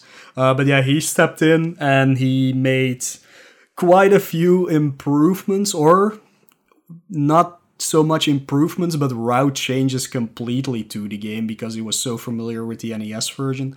And uh, he ended up having the world record, which now is 13 minutes and 57 seconds, which is almost a minute better than what I had. And um, I was kind of out of the loop of speed running by then. Um, I tried getting back into it, but I, I just couldn't. Um, yeah, find uh, motivation to keep uh, keep plowing through the game. Uh, so yeah, that's that's where the record is right now. That's all re- so been two years ago, um, and there is still room for improvement. So anybody who wants to pick it up.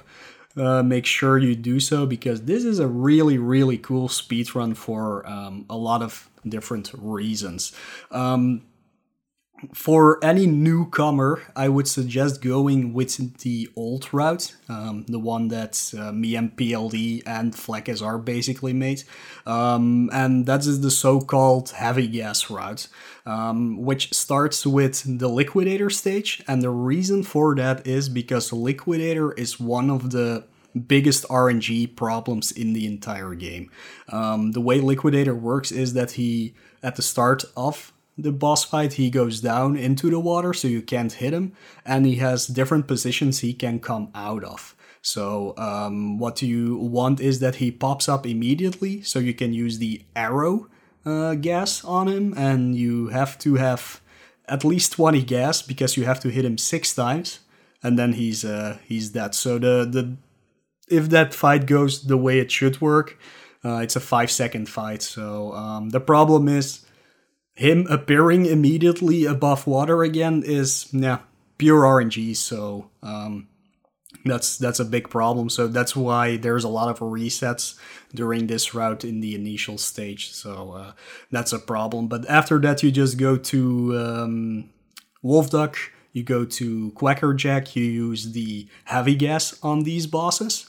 Um, so you're done with using the arrow until the very last stage, which um, which is Steelbeak's uh, floating fortress, I think it's called, Yeah, um, think so. where you switch back to the arrow gas because um, yeah, the arrow gas does the most damage out of everything. It does three um, instead of one or two. Um, so you want to use that on uh, on Steelbeak to take him out pretty quickly. So that's the old route where you mostly rely on heavy gas. Um, the good thing about the heavy gas is that it only uses two of your gas points to shoot it.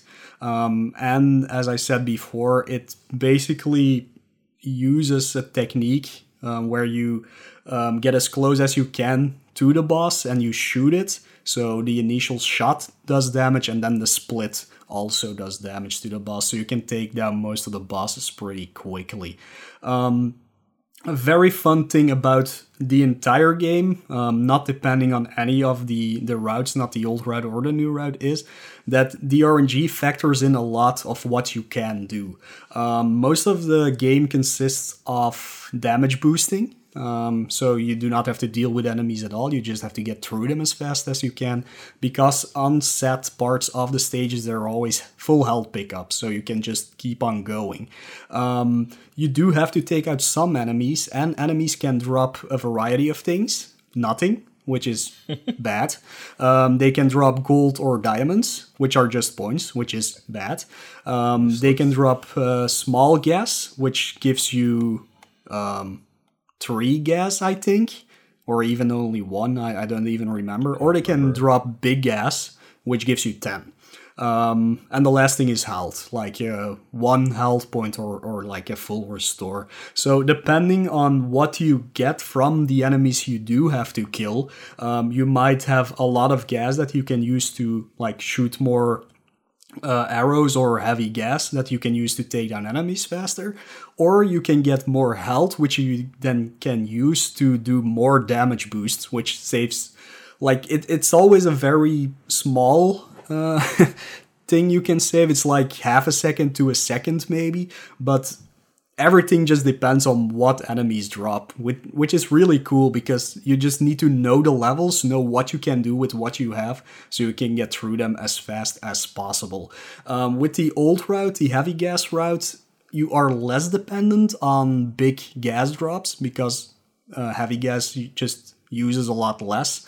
Uh, but yeah, that that if you get stuck with not enough gas, you kind of have a problem. You always want to have 18 to 20 um, to have enough heavy gas to take down all of the bosses. So um, I'll jump into the new route now, which actually starts with Wolf Duck. So that's the initial stage you're on when you start the game. Um, and for this boss, you again, of course, use the heavy gas because that's just the best thing you can use for him. After that, you go into Quackerjack, which also uses the heavy gas. So the fights are pretty much the same between both routes, the old and the new route. Um, and after that, you go to Liquidator, picking up the arrow gas and never dropping it again. So you will be using the arrow gas for all of the subsequent bosses you will come across. Um, but like I said before, arrow gas uses a lot more gas points, so it's a lot, a lot more reliable on getting very good gas drops. So um, for newcomers, I would say learn the old route um, because the boss fights pretty much stay the same. Um, even if you have an arrow gas or a heavy gas, doesn't matter. The, the patterns uh, to take them out basically stay the same.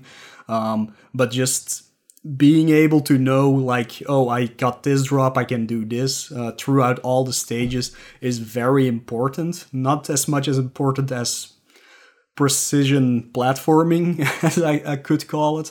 Um, but yeah, if you just know how to adapt to certain situations in each stage, it's very easy to get through the old route and at least got that with you. And then when you really, really, really want to start grinding the game to get like, yes, a sub my time, I would say, um, then you can switch over to the newer route so you can uh, adapt to using the arrow throughout most of the game. Um, I would compare it to Mega Man 3, for example, where uh, Gemini first was pretty much a staple for quite a while and then it stopped first and it just depends on what level of, of skill you are at at the game to pick it up so um, old route is definitely worth looking into before immediately picking up the newer route. Um, there's a few things you do have to uh, consider while playing this game. Um, there is a hanging mechanic in the game, uh, which you need to use to traverse through gaps or to get up to higher platforms. For some reason, sometimes you just literally fall off. So um, bad. Yeah, no idea oh. why it is. Probably has to do with subpixels as far as uh, we can tell. We never really figured that out. Uh, but yeah, it, it's pretty awful in especially the final stage. Um, right before you go into the Steelbeak fight, there is um, a very easy looking hanging platforming section, but sometimes you just completely miss hanging on one of them and you fall down into a pit, which takes you back to the halfway point and you picked up all the health pickups through the stage they don't reappear, so you're completely lost by that point. It's it's just reset from there on out. Um, what you also do have to um, be sure of is that your sprite boxes and the platform boxes are way bigger than they appear to be. Um, for the hanging, also, basically, you can pretty much hang on the very last pixel off everything, so you can jump further than you think you could and you can also land on platforms way earlier than you think you could. So kind of play around with that to see like hey how does this work exactly? Um, how much of my sprite of darkwing duck has to be on a platform to be able to stand on it um, hint, it's almost nothing. It's like the tip of your feet, basically. So, um, yeah, get familiar with that. And um, yeah, the last thing is the boss RNG. For most of the bosses, it's a pretty cut and dry fight. Quackerjack, always the same fight if you know what you're doing. Moliarty, always the same fight if you know what you're doing. Um, same goes for Megavolt, always the same thing. The only real big problems are for starters, Liquidator, because you have no idea when he's gonna pop up. The second problem is Bushroot. Um, there is a way to make sure he kind of always does the same thing he needs to do. Um, the problem is when he jumps out of the screen and he can land either left or right that is completely RNG dependent. There's like no setup for that. Um, so you have to watch how that fight is being done so you can do the most damage in the initial stage before he jumps up and then hope that he lands on the right side so you can take them down in what we call a one cycle. If he lands on the left side, there is also a way to damage him enough to take him down in one cycle but it is a very, very, very, very technical fight. Um, I hate it. Everybody hates it. Like best music in the entire game for that stage, but the stage itself is already a travesty to get to get through, and then the boss fight is yeah it it makes like your he's one of my one of my favorite villains, but man, is that fight just atrocious. Yep, Even it, casually, it's brutal. Yeah, it's it's just really not a fun. Uh, fun stage to to be in or a boss fight to be in. Um, Steel Peak, the initial start of the fight, the first part is pretty much scripted if you speed run it. Um, shouldn't be a problem unless one of those hanging things doesn't want to cooperate and you fall down. Um, the second part should be scripted, but depending on if you're one or two pixels too far to the left or too far to the right, his pattern doesn't change, but if you're too far away from him, he picks up the uh, save from the ground and starts throwing it at you, and you cannot damage him during that part. If you're close enough to him, he just starts walking from the left to the right, and you can keep on shooting. That's more of a thing that you have to get yourself familiar with, um, but it can still go wrong. Biggest thing is that you can maybe lose two seconds if, if it doesn't go the way it's supposed to work, but it's not that big of a deal. Bush Bushroot is the biggest problem of this game. Besides Liquidator, which is either you have to wait or you can take him down immediately. It's it's just a matter of if the RNG wants to behave or not. I mean, Liquidator sounds like the Poppy Bro fight in KDL within like the first 20 seconds of the game. It's like, well, I'm either going to lose four seconds, lose two seconds, or be able to go right away. So. Mm-hmm. Yeah. Definitely, yeah. And if you just start with this game and you do the old route, which starts with Liquidator, don't worry about it if it doesn't give you the best pattern. Like you can always save the time there later if, if you're getting better at the game. So um, after a while, if if you hit that like I would say 15 minute mark of the speed run, you can start resetting constantly on Liquidator. Uh, otherwise, just move on. And if you're doing the new route, it's so the third stage, so it's it's even harder to just reset there. So it's uh, yeah, I would not really think about it. And Bushroot you're gonna have fun with that guy. no. I think that's pretty much all I can say about this speedrun. I love speedrunning this game. Like, I've put so many hours into this game, um, more than any other game I ever speedrun. Um, if you want any help with it, let me know, let PLD know, let Bangera know. I'm not sure if Zymon still still does a lot with this game, probably not. But yeah, just reach on out. We can help you a lot with this, and uh, it would be nice to see more runners of this game because yeah, again, it's been dead for two years now. So um, get on it. Yeah, I have watched a lot of Darkwing Duck speedruns. Um, I've watched you do it. I I've, I've I know I've watched Vlak. I've watched Simon I watched um, Infinite Mystery do it a few times. I've watched ND do the NES version. I've watched Simon do the NES version. Um, I've watched I, I I've watched a lot. Uh, Yoka, Mexican Runner, you know all those guys.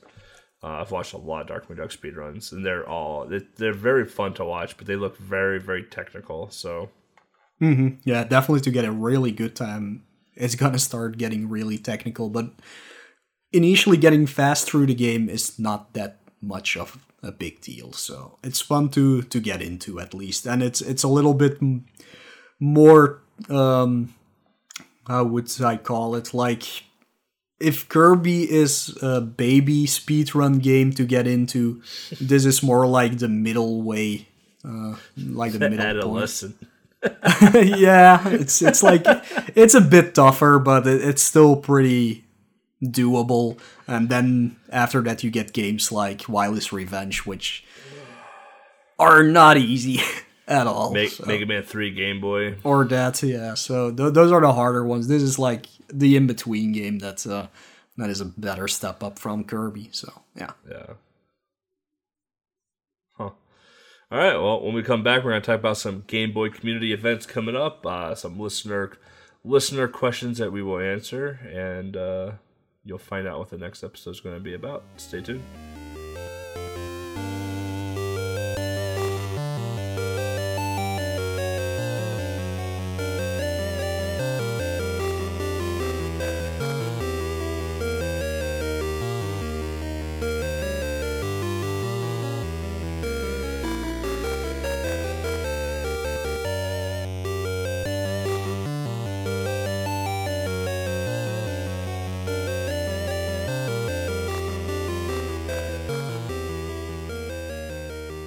Welcome back, everybody.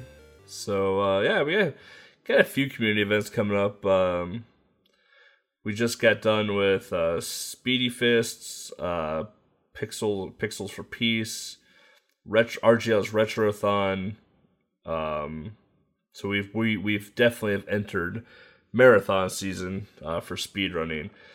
Uh, and there's plenty more events that I know I'm missing that I either a don't know about or just forgetting at this time and moment. Uh, but pressing forward, we have uh, Power Up with Pride, uh, summer. I call it the summer edition because they do it twice a year. Uh, June seventh to June 9th, and submissions for that are currently closed. So, uh, fun fact: I submitted a lot of crazy games for that. Stay tuned Oh for boy. stay tuned for Goal School because I can't wait to relearn that game.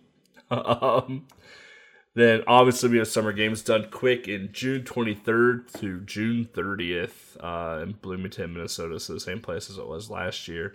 And the only Game Boy game is Looney Tunes Mm-hmm, mm-hmm. by Winterbit. Yeah. So I'll be there to support them while they play Looney Tunes, which is I don't like the game. I don't like Elmer Fudd. So, um, but I'll I'll be there to support the Game Boy run. Um, that's what I do best. So, uh, then July 12th through July 14th, we have Handheld Heroes, which submissions close at the end of May. So when this episode comes out, you have like six days or whatever it is to get your game submitted in, and it can be anything handheld related, from a Tiger electronic device, Atari Lynx, Game Boy, Game Gear, Game.com, whatever it may be. Game Duck, I don't I don't care as long as it's handheld. Not the Switch though or the Virtual Boy. I fought for them and then I failed both times. um and we have ESA Summer, uh, July 19th to July 28th. I don't know if the submissions are open or closed for ESA. I don't know how submissions work for ESA, so No idea either. I have no idea. I But would, submissions, I would say they're closed, yeah. I would say they were closed. Yeah. So check that out. Um, RPG Limit Break is already happening. So by the time this episode comes out, it'd be a month over. So, and we had one. Well, I mean, technically we had two, but you know, we have one listener question. One listener question. Yeah. um, and it was from Granite Hero. Uh, why does everyone think the NES version is the better version? it, because it has color, okay? Let's just be fair. It has color, and the hanging sections don't suck as much. Yeah, like for me, and I have played both versions. Um, for me, at least, the Game Boy version is better, um, and not because I'm biased towards Game Boy. Um, that has nothing to do with it, um, but especially because I already also speedran the game in the past. Um, the stages are a little bit more. Contained than the NES versions even though the NES version is, the world record is like 11 minutes and something. So it's a shorter game, basically, for speedrunning, mostly because the arrow gun is a lot stronger in that one, because you can spam it. Um, but yeah, for me, the Game Boy version is better. One, because um, in the NES version, when you shoot while you're jumping and you land, you get stuck for like a brief moment, so you cannot like just keep on going. So I think they kind of cleaned that up in the Game Boy port of this game. Um, and I already forgot the second thing I was gonna say. So so that's great. Yeah. Uh, yeah. I don't remember. Maybe I'll I'll think of it again in a few bits. But Both. We keep saying both versions. We keep forgetting that there's a TurboGrafx 16 version of this game. yeah, game. no, But, no. uh, yeah. So both versions of this game, uh, both versions are, are are quite good games. Like, don't get me wrong, like they're both very good games. Me personally, I like this game in color more than just the green monochrome that it it, it, gets put in for Game Boy. Um, I do like the the compactness of the Game Boy levels a lot more than the NES version, but some of the things with the game, some of the finicky things with the Game Boy version frustrate me, such as the hanging and some of the extended platforms that you don't necessarily know are extended.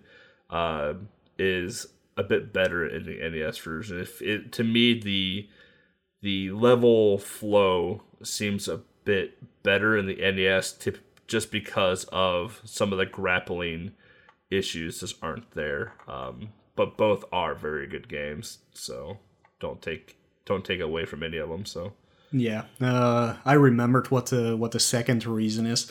Um, it's the wharf stage, um, which is the stage where you fight Megavolt. In the NES version, right. there is an enemy um, that is not present in the Game Boy version, which are these kind of flying squirrels that are really, really annoying to deal with. Um, all the speedrunners of the NES version will agree with me. Um, yeah, those are the worst part of the entire game, and they're not present in the Game Boy version, which makes the wharf level not only casually a lot easier, but also for the speed run a lot easier. So uh, yeah, that's the second reason why I like the Game Boy version uh, a little bit. I legit better. forgot about that enemy. Yeah. Wow. Yeah, the thing is, like in the in the NES version of the game, um, it's easier to jump over enemies. I must say, like uh, there's a lot of turtles in the game that uh, are really hard to take down. But The in the. NES version, you can jump over them easily.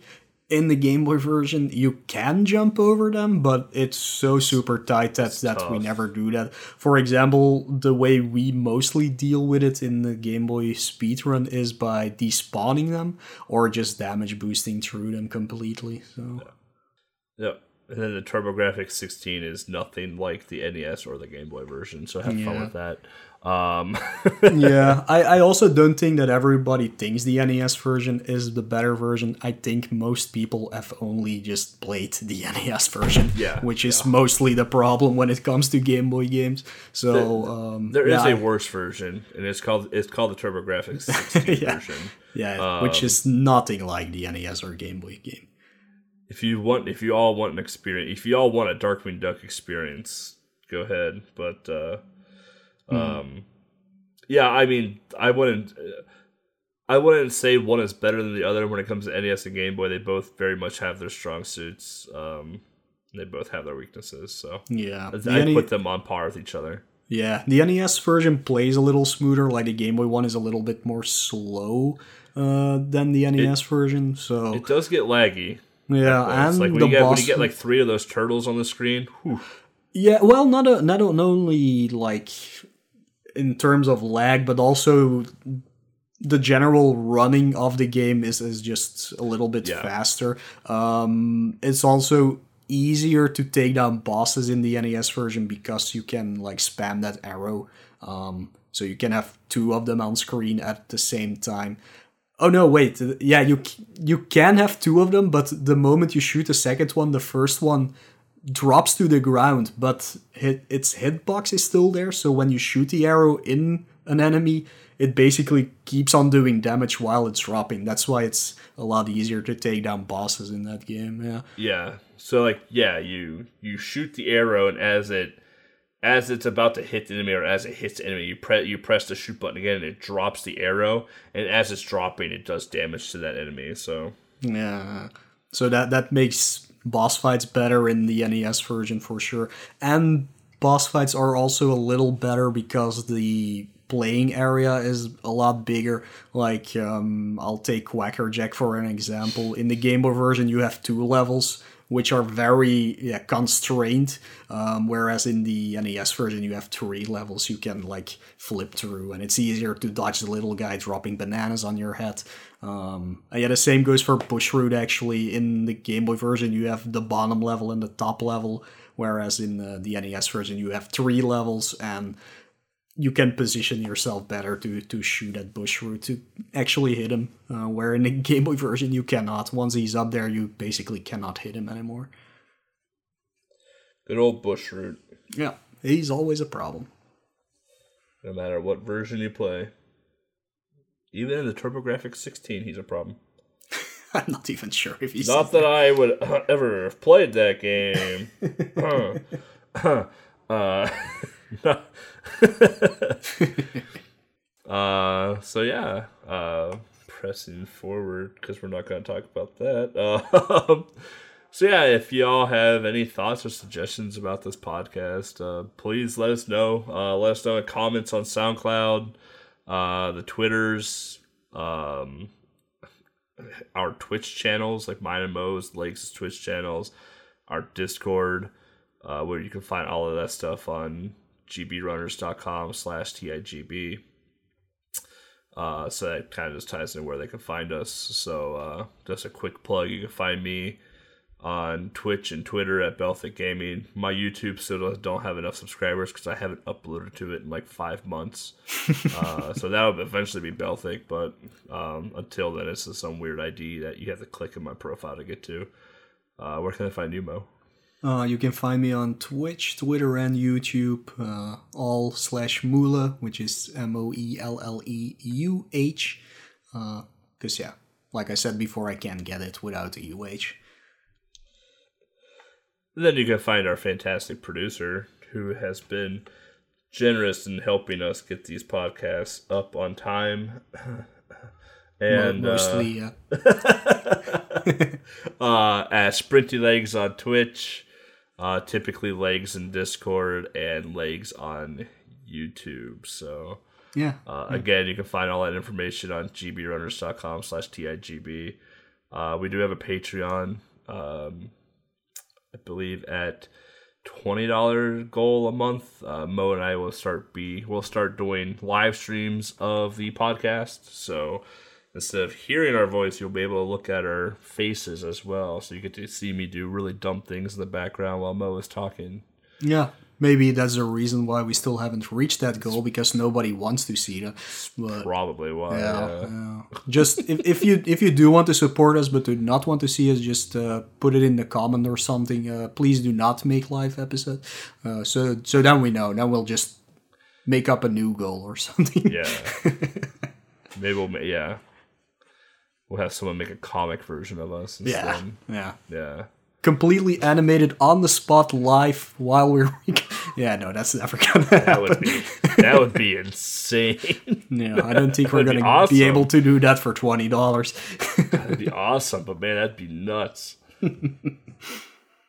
uh yeah, so on the next episode of uh, This is Game Boy, Mo and I are gonna get toxic. Ooh, there's gonna be a lot of bling sounds in that one. There are gonna be a lot of bling sounds in that one.